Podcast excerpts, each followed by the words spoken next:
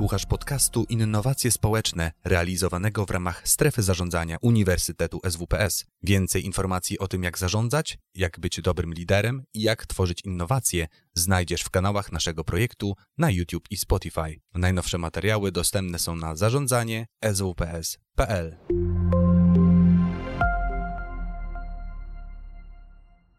Dziękuję serdecznie za zaproszenie do udziału w tej konferencji. Faktycznie jest tak, jak e, powiedział e, pan e, dr Mikołaj Rogiński. Reprezentuję Fundację Inicjatyw Społeczno-Ekonomicznych, w której jestem prezeską zarządu, ale jednocześnie też koordynuję inkubator innowacji społecznych Transfer Hub.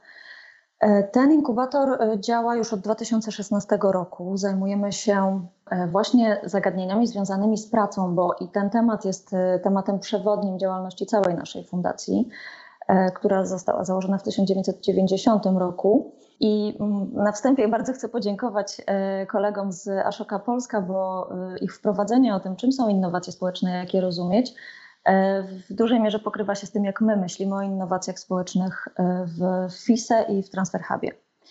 E, czym jest Transfer Hub Inkubator Innowacji Społecznych i jak zajmujemy się innowacjami związanymi z pracą? Mam nadzieję, że uda mi się Państwu przybliżyć dzisiaj w ciągu tej mojej prelekcji. To, co jest szczególne w naszym inkubatorze, to to, że mm, My się zajmujemy szczególnie tym tematem, tematyką wyzwań na rynku pracy w Polsce, aktualnych wyzwań, z którymi, z którymi się mierzymy. Jest ich oczywiście y, co niemiara. Myśmy sobie postawili za cel, że będziemy się zajmować trzema wybranymi za chwilkę je scharakteryzuję.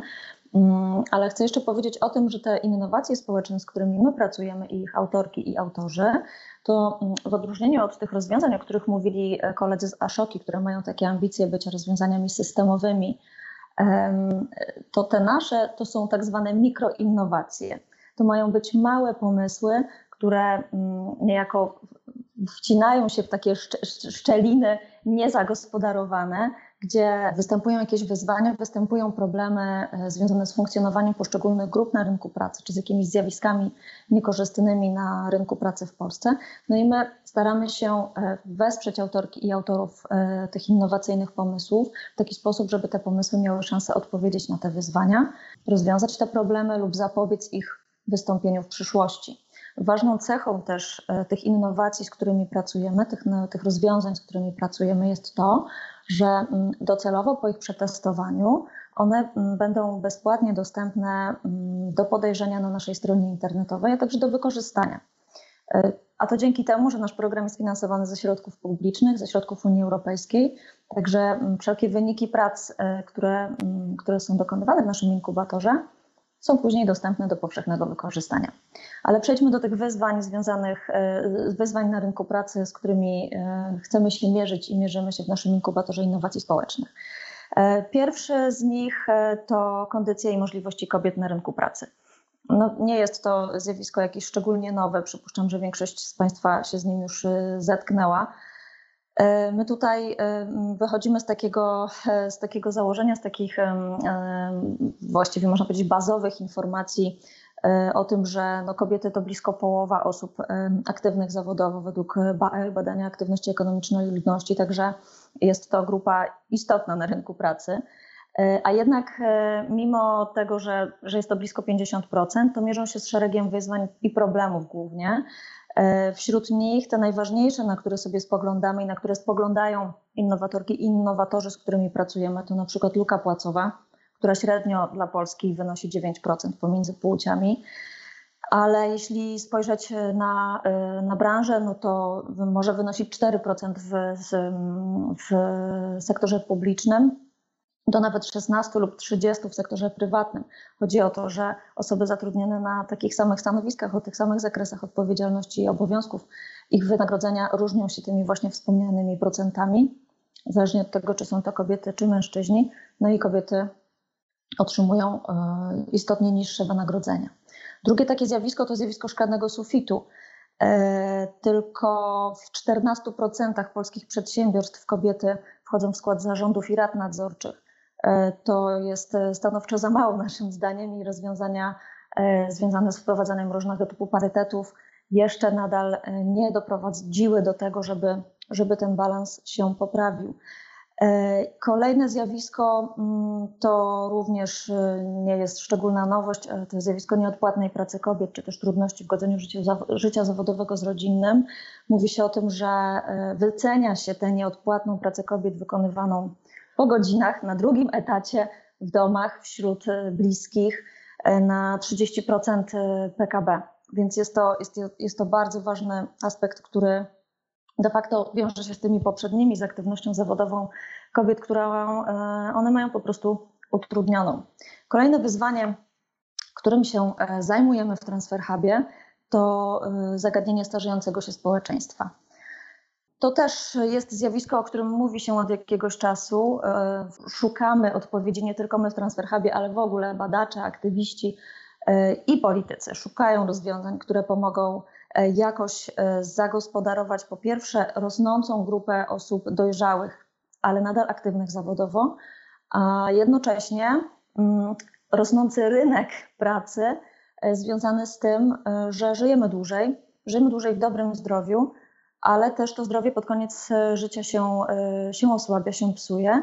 Mm, I tutaj mm, jest wzrastający rynek pracy dla osób świadczących usługi opiekuńcze, dla specjalistycznych podmiotów. Powstają także wokół, e, wokół zagadnienia opieki e, i utrzymywania dobrej jakości życia nowe zawody.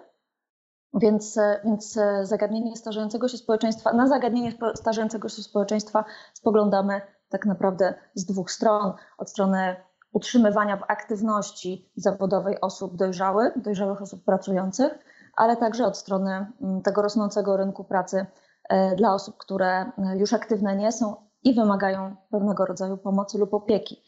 E, żeby mm, poprzeć tę opowieść może odrobiną danych, może, może niektórym z Państwa pomoże to wyobrazić sobie, w jakiej jesteśmy kondycji jako społeczeństwo, to powiem, że od 1998 roku piramida demograficzna odwraca się, to znaczy mamy coraz więcej osób starszych, E, więcej osób starszych niż osób młodych w polskim społeczeństwie.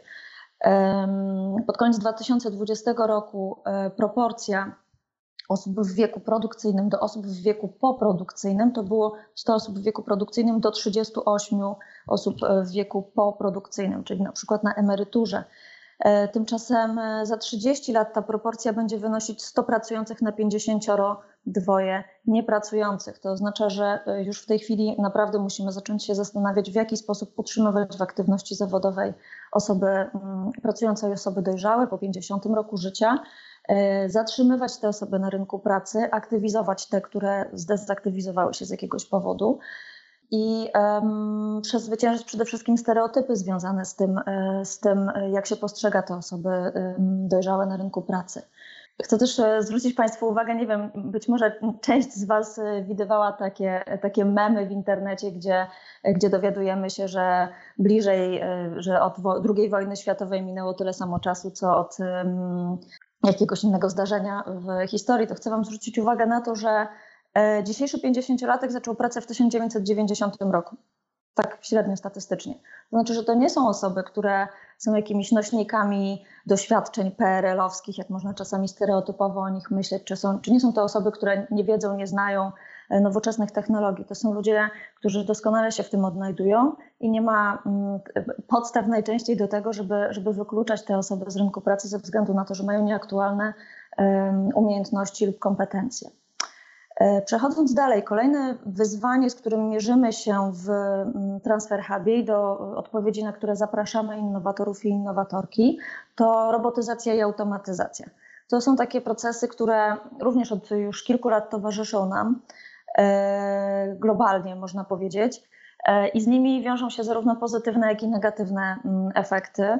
E, mówi się oczywiście o tym, że będą ginąć pewne zawody, że będą znikać, że będą e, przedstawiciele i przedstawicielki tych zawodów będą zastępowane przez e, automaty, algorytmy, roboty, urządzenia. Dostrzegamy to już dzisiaj w naszym codziennym życiu, korzystając z kas automatycznych w niektórych sklepach, czy wnioskując o, o pożyczki i otrzymując odpowiedź w ciągu kwadransa, no to mm, te, te, nasze wnioski są wtedy analizowane przez, przez jakieś algorytmy, na pewno nie przez żywe osoby. Tymczasem e, badacze wiedzą też o tym i mówią też o tym, że e, powstawać będą nowe zawody. mm, a niektóre z tych dotychczasowych utrzymają się. E, jest, są liczne analizy mówiące o tym, które się utrzyma, otrzymają. To te związane oczywiście z, ze świadczeniem opieki, z mm, zawodami nauczycielskimi, również te związane z kreatywnością, zarządzaniem ludźmi, e, ale także e, te dotyczące obsługi maszyn i programowania programów, no bo te wszystkie maszyny i urządzenia ktoś musi obsługiwać oraz konserwować. Więc część z zawodów e, na rynku pracy na pewno zostanie, część powstanie nowych, część zostanie zastąpionych, jak powiedziałam. Mm, więc w kontekście automatyzacji i robotyzacji mamy do czynienia z, mm, z, z, jakby z dwoma wektorami spojrzenia. E, zarówno e, zastanawiamy się nad tym, jakie nowe zawody powstają, staramy się wychwycić to i w jakiś sposób przyjrzeć E, kto będzie miał wówczas szansę e, na tym rynku pracy zaistnieć dzięki nowym zawodom, a jednocześnie przyglądamy się temu e, od strony negatywnej, czyli mm, w jaki sposób zagospodarować kompetencje, możliwości i doświadczenia osób, które ze względu na robotyzację i automatyzację swoją pracę mogą utracić. Od miesiąca, i to też o tym była poprzednia prezentacja, mierzymy się z kolejnym wyzwaniem, którego myśmy rozpoczynając transfer Hub Inkubator Innowacji Społecznych no nie zakładaliśmy i chyba nikt z nas nie zakładał tego typu scenariusza. Mm, mowa oczywiście o, y, o wojnie na Ukrainie. Działania, które prowadzimy w Transfer Hubie, one wprost y, nie są działaniami, w których, które są stricte nakierowane na odpowiedź na tę wojnę. E, dzieje się też te, tak dlatego, że mm, nasze działanie no, jest, jest pewnego rodzaju projektem zaplanowanym e, już ponad dwa lata temu, więc, więc mamy tutaj pewną ograniczoną elastyczność, ale na miarę taką, na jaką możemy, staramy się w jakiś sposób odpowiedzieć na to, co się dzieje aktualnie. Mm, I w tej chwili mogę się z Państwem podzielić informacjami dwiema, to znaczy jedna jest taka, że jeszcze zanim rozpoczął się ten konflikt, niektóre, niektórzy innowatorzy, innowatorki e, zgłaszali do nas pomysły związane z aktywnością osób pochodzących z Ukrainy na rynku pracy w Polsce, no bo nie jest też jakimś szczególnym pewnie zaskoczeniem i sekretem, że tych osób i przed wojną było u nas dużo. I faktycznie mamy już w tej chwili w naszym portfolio jedno rozwiązanie, które służy aktywizacji mm, E, społecznej i zawodowej e, kobiet zatrudnionych w, w większych zakładach e, produkcyjnych. To jest przetestowane rozwiązanie związane z ich um, nauką języka polskiego, innowacyjną metodą. W, nauka w pracy, można powiedzieć w skrócie, poprzez pracę. Ale obecnie również dzięki zgodzie Ministerstwa Funduszy i Polityki Regionalnej, które sprawuje nad nami pieczę, E, możemy też zachęcać innowatorki i innowatorów, z którymi pracujemy obecnie w takich procesach związanych z przygotowaniem i przetestowaniem innowacyjnych rozwiązań, do tego, żeby się zastanowili i zastanowiły nad tym, czy uwzględnienie potrzeb, możliwości, perspektywy osób przyjeżdżających z Ukrainy i przebywających w, przebywających w tej chwili w Polsce e, jest, e, jest możliwe w ogóle w ich modelach, czy jest zasadne i czy może przynieść korzyści dla tych osób. Więc e, y, staramy się przyjmować taką optykę, ale również e, no, nie, jest to, nie jest to element e, obowiązkowy w naszych projektach. Obietnica złożona w tytule tej prezentacji to to, jak wspieramy i jak pracujemy z innowacjami. Myśmy opracowali taką ścieżkę i podążamy nią, ale chciałam Państwu go pokazać mm, po to, żebyście zobaczyli, że że faktycznie mamy, mamy pewną metodę pracy i podążamy zgodnie z nią już, już od kilku lat. Opiera się ta metoda mm, na bardzo zindywidualizowanym procesie y, pracy z innowatorkami i innowatorami. To jest takie nieustanne, bliskie towarzyszenie innowatorom i innowatorkom w tym, żeby oni dobrze zrozumieli istotę problemu, na który chcą odpowiedzieć, a następnie zaprojektowali mm, adekwatne E, i e, skuteczne, adekwatną i skuteczną propozycję rozwiązania tego problemu lub zapobieżenia jego wystąpieniu, bo też tego typu rozwiązań e, szukamy. To znaczy jedne, jedne mogą być takie, które odpowiadają na już istniejący problem, inne mogą być takie, które dostrzegają, antycypują jakieś negatywne zjawisko i mogą się starać minimalizować jego wystąpienie.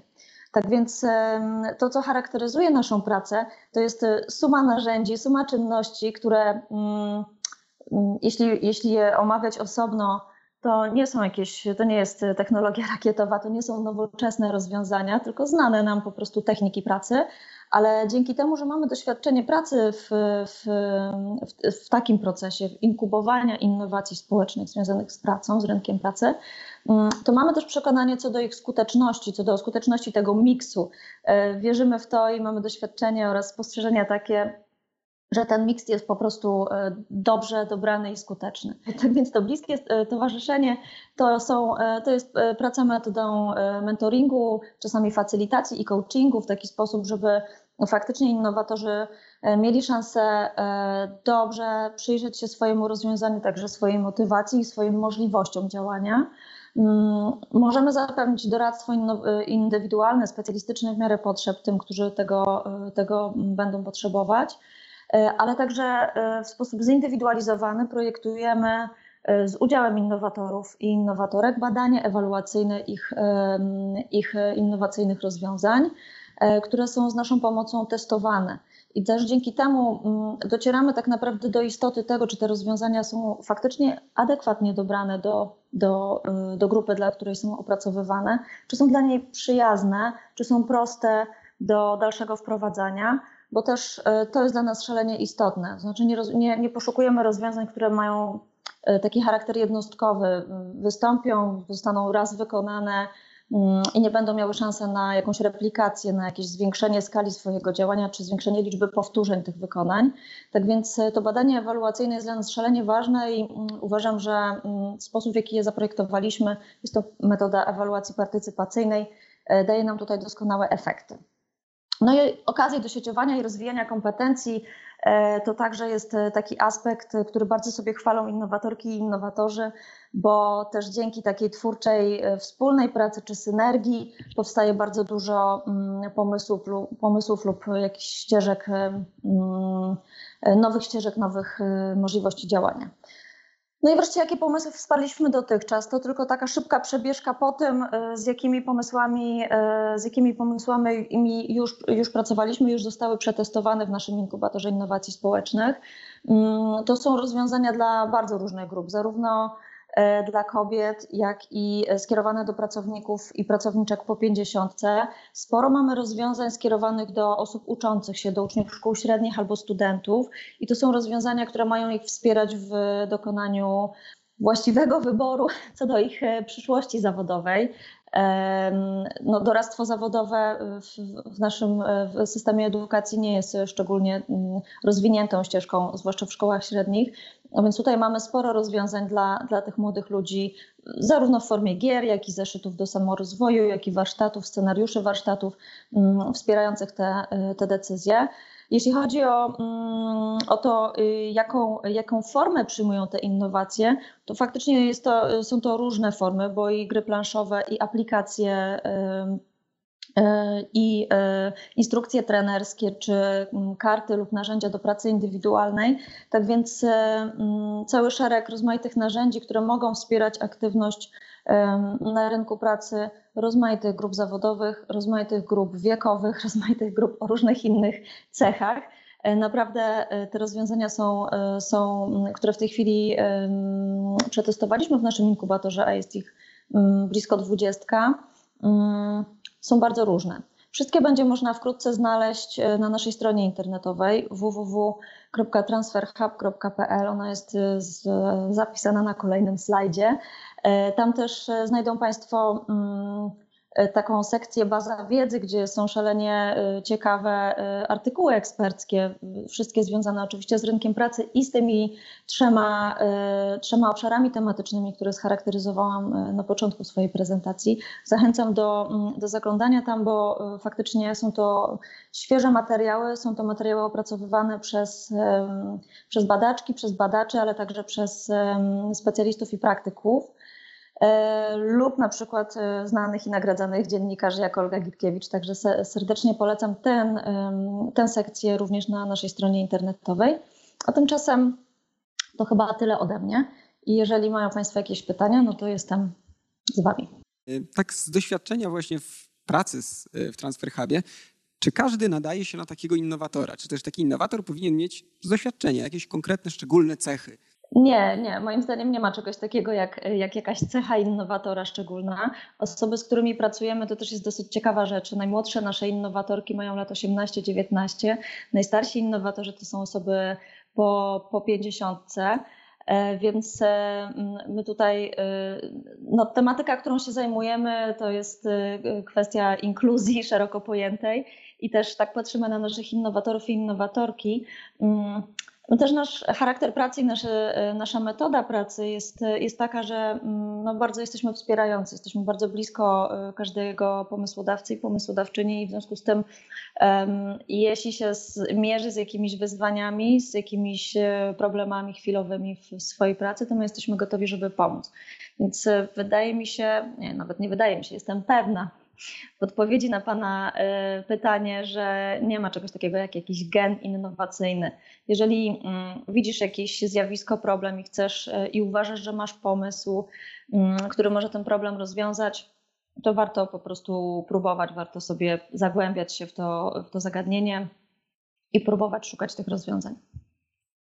Bardzo dziękuję Pani za odpowiedź. E, dziękuję w takim razie bardzo za całe wystąpienie.